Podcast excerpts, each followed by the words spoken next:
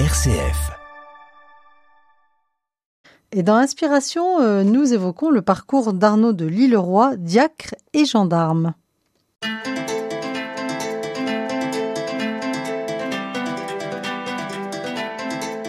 Inspiration, Laetitia de Traversé. J'ai le plaisir de vous emmener découvrir l'univers des diacres en vous emmenant à la rencontre d'Arnaud de Lisleroy et de Claire. Merci d'être avec nous. Bonjour Laetitia. Bonjour Laetitia. Arnaud, vous avez été ordonné le 17 juin 2023 et nous allons revenir sur votre chemin humain et spirituel ainsi que le vôtre, Claire, qui est son épouse. Alors tout d'abord, Arnaud, vous êtes âgé de 56 ans, si ce n'est pas trahir un secret. Non. Hein, et vous êtes marié à Claire depuis octobre 1992. Et vous êtes les heureux parents de 5 enfants et vous avez même des petits-enfants. Oui, nous avons 2 petits-enfants de 2 ans et demi et 1 an. Alors vous, dans la vie, Arnaud, vous êtes gendarme depuis 37 ans et vous êtes affecté dans une unité de police judiciaire au sein de laquelle vous êtes en charge de la délinquance économique et financière. On y reviendra. Oui. Mais tout d'abord, plongeons dans votre enfance. Dans quel environnement spirituel étiez-vous tous les deux ? En ce qui me concerne, je suis né dans une famille où la foi a toujours été présente. Je suis le dernier d'une famille de 5 enfants. Mes parents, et plus particulièrement ma mère, ont été engagés dans différents services de la vie paroissiale, l'accompagnement aux funérailles et également les fonctions de notaire paroissial dans notre paroisse à côté de Grenoble. Donc vous avez reçu la foi au berceau, elle était naturelle pour vous, c'est ça ? Elle a été reçue au berceau, elle a été naturelle, elle a été accompagnée pendant toute mon enfance et jusqu'à ce que je quitte la maison. Et pour vous, Claire, quel était le paysage familial ? Alors moi aussi, je suis baignée dedans quand je suis née. Je suis la dernière de 12 enfants, avec une mère vraiment, je voudrais dire presque sainte, puisque je ne l'ai jamais entendu dire du mal de quiconque, jusqu'à ses quasiment 101 ans. Ah oui, avec 12 enfants, oui, chapeau. Voilà. Hein. Et aussi qui avait baigné dedans, puisqu'elle avait 3 sœurs qui étaient religieuses, un frère prêtre. Donc, je dirais, ça aurait pu couler de source pour moi. Ce que vous verrez n'a pas forcément été le cas tout le temps. Oui, il y a une petite crise de foi, comme on dit. Voilà, finalement, j'ai recherché beaucoup plus tard, en ayant trouvé tout ça naturel jusqu'à notre mariage. C'est par la suite où je me suis posé énormément de questions. Oui, de quel style ? Du style, finalement, est-ce que Dieu existe ? Voilà, j'ai eu aussi des passages dans ma vie où c'était pas si simple que ça. Et comment vous avez fait pour cheminer et répondre à peut-être un peu plus à ces questions, même si ça reste toujours un mystère, bien sûr ? Chaque matin, je me pose la question, et si Dieu n'existait pas ? Et puis, chaque fois, en priant, je me rends compte qu'il est vraiment là et que l'Esprit Saint m'aide tous les jours à cheminer. Oui, vous avez creusé aussi votre foi avec l'IPER, l'Institut pastoral d'études religieuses que j'ai fait il y a quelques années, maintenant bien 15 ans. Voilà, parce que finalement d'approfondir, ouais, d'approfondir, puisque finalement j'ai toujours, malgré mes doutes chaque matin, j'étais très engagée en paroisse et en école. Donc vous avez pris des moyens aussi de cheminer dans le domaine spirituel. Tout à fait.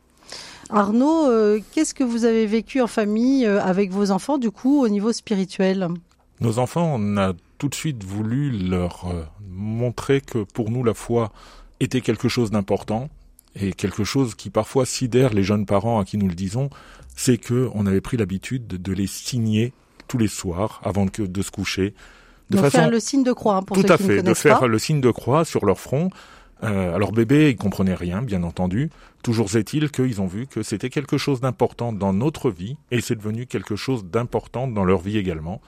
Avec des temps de prière aussi en famille ? Avec des temps de prière, bien sûr. Le soir, on se réunissait. Au début, c'est la joie de souffler la bougie, bien entendu. Et puis après ça, le temps de prière devient plus construit et plus nourrissant pour tout le monde, pour les parents comme pour les enfants. Donc la foi était quand même présente et une colonne vertébrale un peu dans votre famille, vous pourriez dire ça comme ça ? Nous, on l'a reçue. Il a fallu, comme le disait Claire, que nous nous réapproprions cette foi, de toute façon. À un moment donné, il y a un passage où il faut faire sienne ce que l'on a reçu. Mais on a voulu faire la même chose pour nos enfants, et de façon à ce qu'ils aient toutes les chances de pouvoir dire oui à leur tour consciemment et par adhésion à la foi que nous tentions de leur transmettre. Alors vous avez bougé avec votre métier de gendarme et vous êtes arrivé à Lyon en 1995 sur la paroisse Sainte-Blandine dans le 2e arrondissement de Lyon, une paroisse qui a nourri aussi votre foi ? Oui, elle a nourri notre foi dans ces deux figures, puisqu'auparavant c'était une paroisse assez traditionnelle avec... une assistance plutôt un petit peu âgée, même s'il y avait une foi réelle et une foi bien vivante. Et puis maintenant, avec une église ouverte sur la louange et ouverte sur d'autres réalités que précédemment. Avec le groupe de pop louange Glorious, donc effectivement, ça a amené beaucoup de jeunesse aussi et de famille. Ça a changé le visage de la paroisse, tant sur le plan de la composition que sur le plan de l'origine de ceux qui fréquentent nos célébrations. Et on va revenir sur cette question qui vous a été posée à un moment. Est-ce que tu aimerais être diacre ?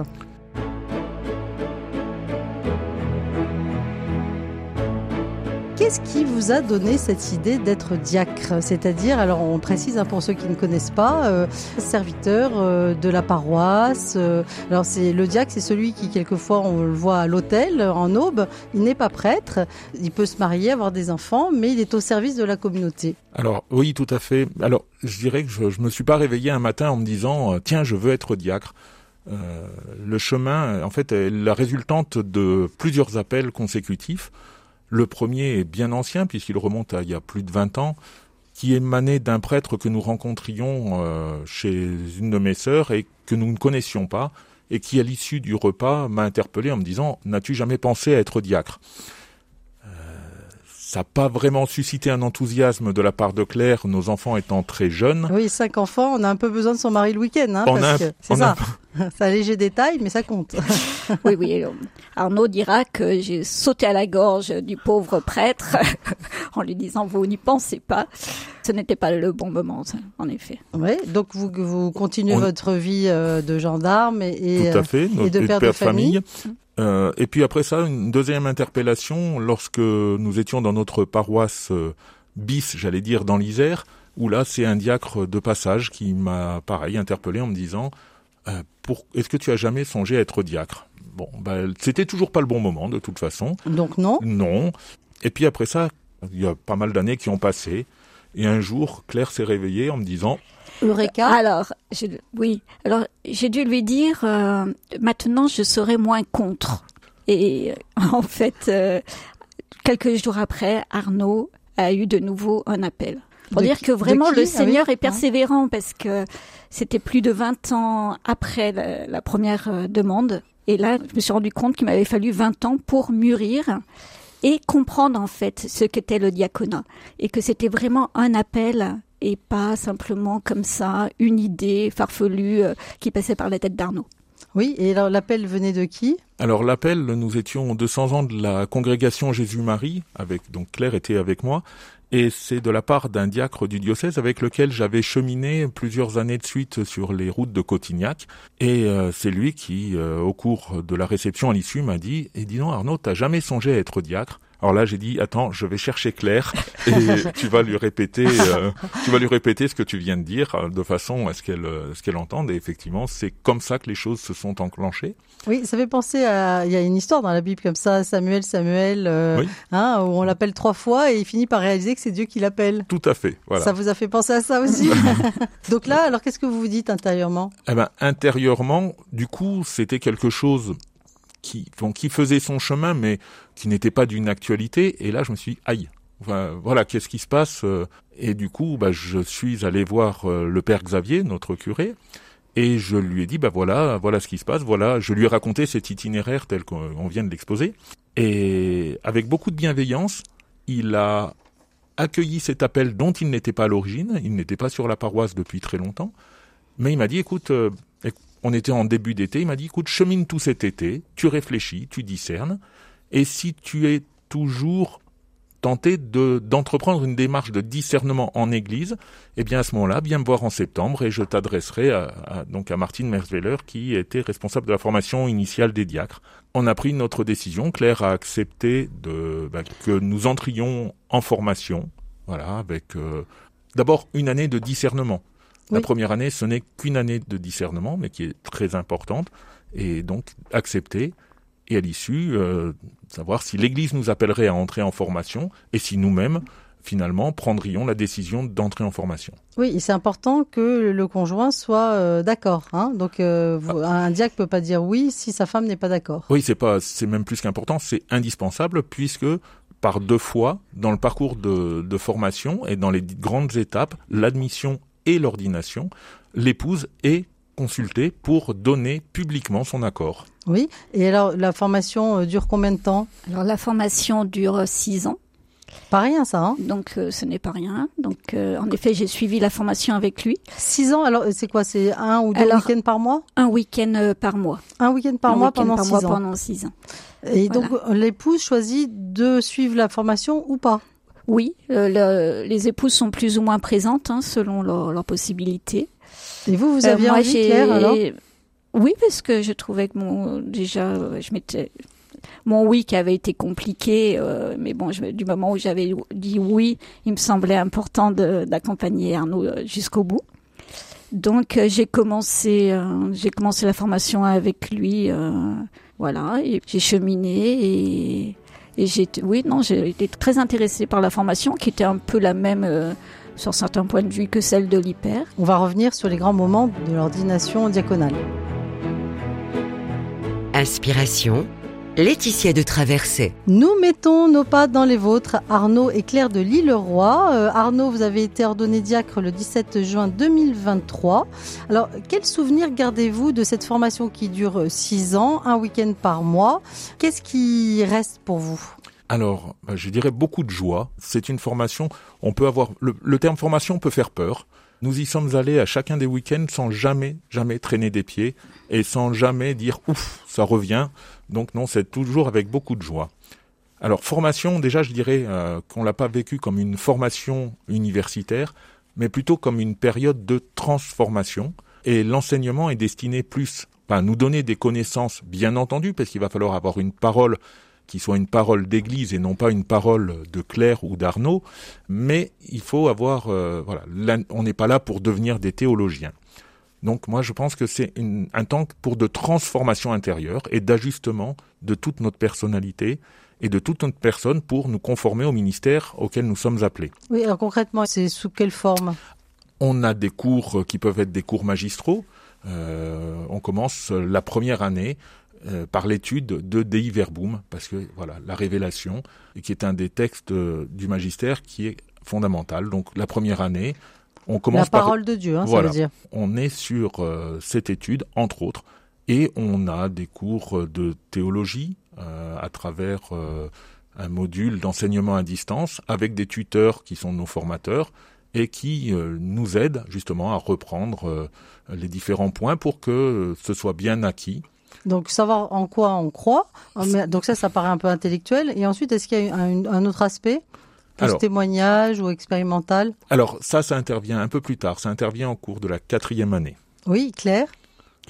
Il y a des cours de morale qui sont très intéressants. La morale dans l'église, pas simplement tu fais pas ci, tu fais pas ça. Oui, c'est ça fait un peu peur, la morale aujourd'hui, c'est pas très attirant. Voilà. Et puis des cours, comment faire une homélie, donc ça c'est du côté très pratique, puisque les diacres sont amenés à commenter la parole de Dieu. Pendant la messe, c'est ça ? Voilà, au cours de la messe. Donc c'est un exercice particulier. Au cours aussi, ils peuvent célébrer des funérailles, des baptêmes, des mariages aussi, oui. Mariages, ouais. Qu'est-ce qui vous a marqué tous les deux ? Est-ce qu'il y a un moment qui vous a particulièrement touché et qui est encore présent pour vous aujourd'hui, Claire ? Le premier moment qui nous a le plus touché, c'est lorsqu'on est arrivé la première année donc au week-end, et c'était l'accueil de tous les diacres qui étaient déjà en formation depuis quelques années. Donc là, on est face à un groupe d'une trentaine de personnes avec leurs épouses, c'est ça ? Exactement. Et là, tout de suite, on s'est sentis dans une famille bienveillante. Oui, et pour vous, Arnaud, oui. Alors oui, c'est ce que j'avais souligné, parce que nous avons des entretiens annuels pour voir un petit peu quel est l'état de notre cheminement et s'il y a des problèmes. Et c'est effectivement un des points que j'avais soulevé. Mais sinon, dans la formation, il y a aussi un point qui est fondamental, qui pour moi a été d'une grande ressource et toujours une grande joie. Ce sont les cours de Bible qui nous sont dispensés, qui sont faits de manière remarquable et qui nous apprennent à regarder et à écouter la parole de Dieu différemment, en oubliant un petit peu, en nous débarrassant de certains carcans dans lesquels on a pu se laisser enfermer. Un petit exemple ? Par exemple, tout ce qui est la Genèse, tous les récits qui viennent de la Genèse, en replaçant le contexte dans lequel ils ont été compilés et écrits, on découvre vraiment, même si on le savait un petit peu par avant, mais on découvre vraiment que c'est l'expérience de foi, c'est pas un récit historique, mais c'est vraiment une expérience de foi que nous livrent ceux qui ont compilé ces récits, ceux qui les ont mis par écrit aussi. Le récit symbolique, pour ceux qui ne connaissent pas, de la création du monde. Tout à fait. Il y a d'autres épisodes de la Genèse qui aussi. Qui n'est pas à prendre au pied de la lettre, évidemment. Non. Voilà. Surtout pas. Mais ça s'applique pour tout. Ça s'applique pour ce que nous disent les prophètes. Ça s'applique. Il y a aussi la remise dans le contexte historique dans lequel les prophètes ont pu parler, dans lesquels ils ont pu s'engager, et ça permet d'avoir une compréhension bien plus fine, peut-être d'aller chercher justement l'essence de la parole plutôt que de s'en tenir à des aspects qui peuvent être un petit peu ou rébarbatifs, ennuyeux, ou alors nous dire mais bon, c'est pas sérieux quoi. Oui, Claire, un autre moment. Et c'est aussi ces temps de Bible du dimanche, c'est vrai que sont formidables parce que ça nous oblige à rouvrir notre Bible, à chercher dedans tout en ayant un contexte. C'est vrai que tout le monde en sort avec des étoiles dans les yeux. Oui, parce que du coup, on découvre que cette parole est vivante, elle nous parle directement, c'est ça, nous, dans nos vies aujourd'hui ? Elle nous parle et puis en fait... On nous explique aussi le contexte, donc c'est l'exil, etc., les allers, les retours. Donc ça devient une histoire vivante. Et ça devient vraiment une histoire vivante, oui.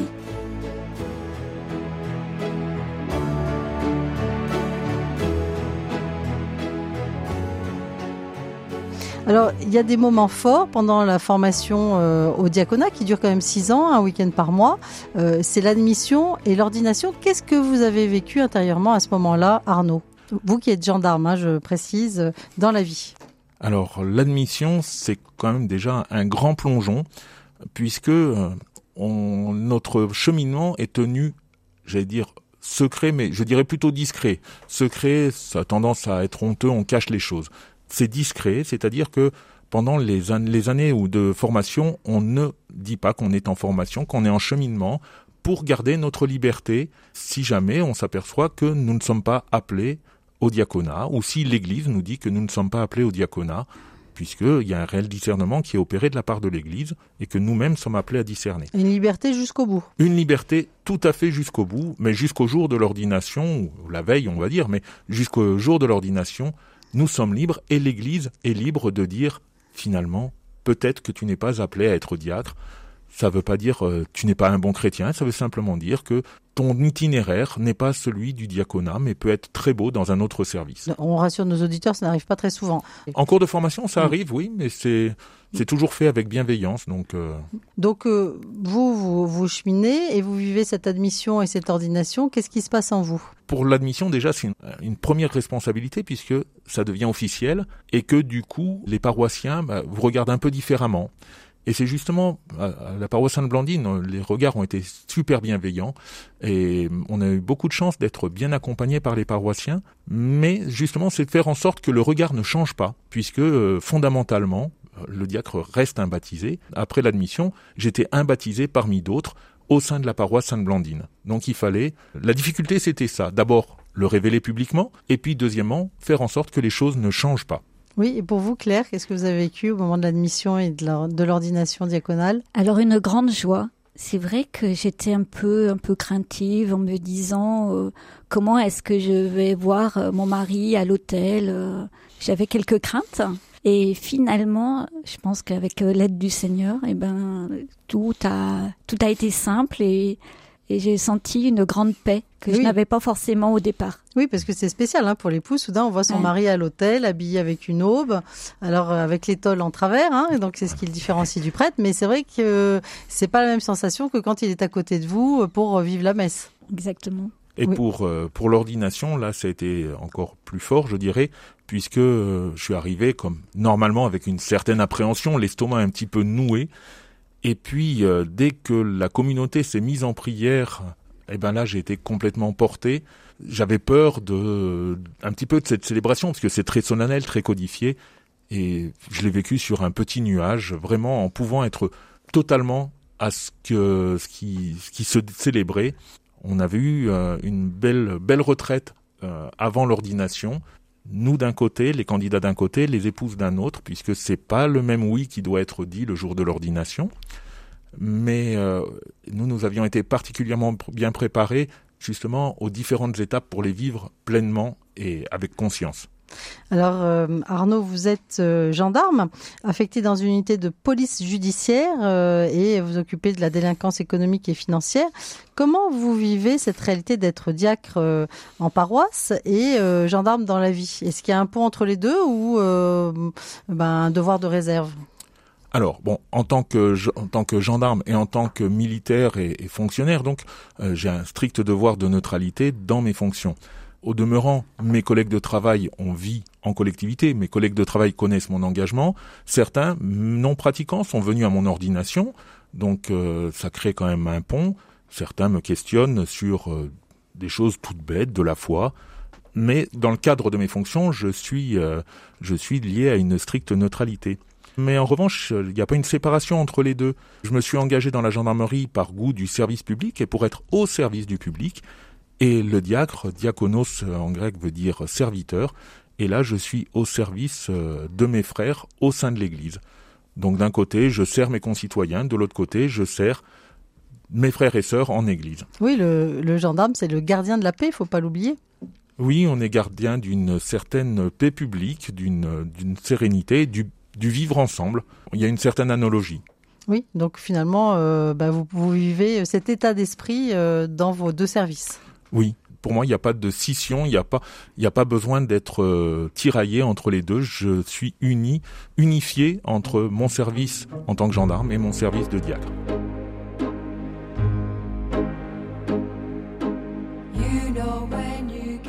Nous découvrons votre parcours, Arnaud et Claire de Lisleroy, vous qui vivez cette mission diaconale, alors pour vous Arnaud, mais Claire qui l'accompagnait en tant qu'épouse. Beaucoup de personnes se demandent, Claire, pourquoi finalement l'épouse n'est pas ordonnée en même temps que son mari, puisqu'elle participe souvent à cette formation de 6 ans à raison d'un week-end par mois, donc elle est bien impliquée dans cette mission diaconale. Alors il faut bien comprendre que le diaconat ne vient pas couronner un cycle d'études. Ce n'est pas une récompense. Non, moi, je pense qu'il s'agit bien, comme je l'avais dit au départ, d'un appel et pas vraiment d'une récompense. Et comment vous vivez, vous, que justement, même en étant aux côtés d'Arnaud, en ayant fait la même formation, vous n'êtes pas envoyé en mission de la même façon, c'est ça ? Mais vous avez votre mission à vous ? Alors moi, j'ai ma propre mission. J'étais toujours catéchiste depuis 25 ans, mais je n'ai pas reçu le même appel qu'Arnaud. Me disait le père Xavier, tu as reçu aussi un appel. C'est vrai, j'ai reçu aussi un appel. Mais cet appel, je le sens bien, c'est un appel simplement à être là auprès d'Arnaud et à l'accompagner dans son cheminement. Et pour vous, Arnaud, alors vous disiez que la dimension de l'attention aux plus pauvres était importante pour vous. Vous avez, je crois, fait l'expérience d'accompagner des SDF sur une péniche à Lyon. Tout à fait, oui, le Balajo. Oui, c'est une dimension du service diaconal qui est souvent mise en avant et qui est parfaitement nécessaire et très très belle. Donc la première année de ministère, je suis encore en formation pour un an. Et à l'issue, donc l'archevêque de Lyon me remettra en octobre 2024 une lettre de mission. Je ne revendique rien, je me tiens disponible, je suis, comme je dis, serviteur. Donc le serviteur s'engage là où il y a besoin de lui, et donc sous réserve que j'ai les capacités, la disponibilité de temps pour accomplir la mission qui pourra m'être confiée, c'est cette mission-là que j'accepterai. Oui, quelle a été la réaction de vos 5 enfants en vous voyant diacre, donc revêtu de cette aube, hein, ça fait bizarre quelquefois pour les enfants. Je vois vos sourires, oui, Claire. Ça fait très bizarre pour les enfants. Donc les aînés se souvenaient des différents appels qu'avait reçus leur père et pour eux, ça allait de soi, c'était tout à fait naturel. Pour les deux plus jeunes, ça a été compliqué et ça allait toujours un petit peu. Oui, alors à quel niveau ? À quel niveau ? Je pense aussi c'est de voir peut-être leur père dans le cœur. Et puis il était déjà très engagé, donc les mêmes questions peut-être que moi j'avais au début, c'est-à-dire qu'est-ce que ça fait de plus ? Peut-être qu'aussi ils n'ont pas bien compris encore que c'était une réponse à un appel. Mais ça, moi il m'a fallu 20 ans, comme je dis, pour le comprendre, donc c'est normal. Il leur faut aussi un peu de temps. Oui, Arnaud, comment vous réagissez à cela ? Oui, mais c'est tout à fait ça en fait. Les deux derniers, ça les a un peu surpris, mais peut-être parce que ils sont peut-être restés un peu bloqués sur faire.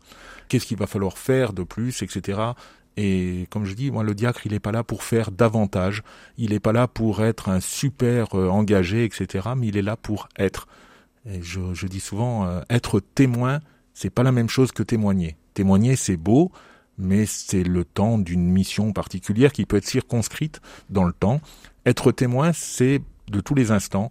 Et autant, comme je disais, à cause de mon devoir de neutralité, au bureau, je ne témoigne pas. En tant que gendarme ? Je ne témoigne pas en tant que gendarme, effectivement, mais je peux être témoin et le témoignage que je donne dit quelque chose de ma foi. Oui. Qu'est-ce que vous aimeriez dire à nos auditeurs et peut-être à ceux qui se poseraient peut-être la question de vivre cette mission ? Allez-y.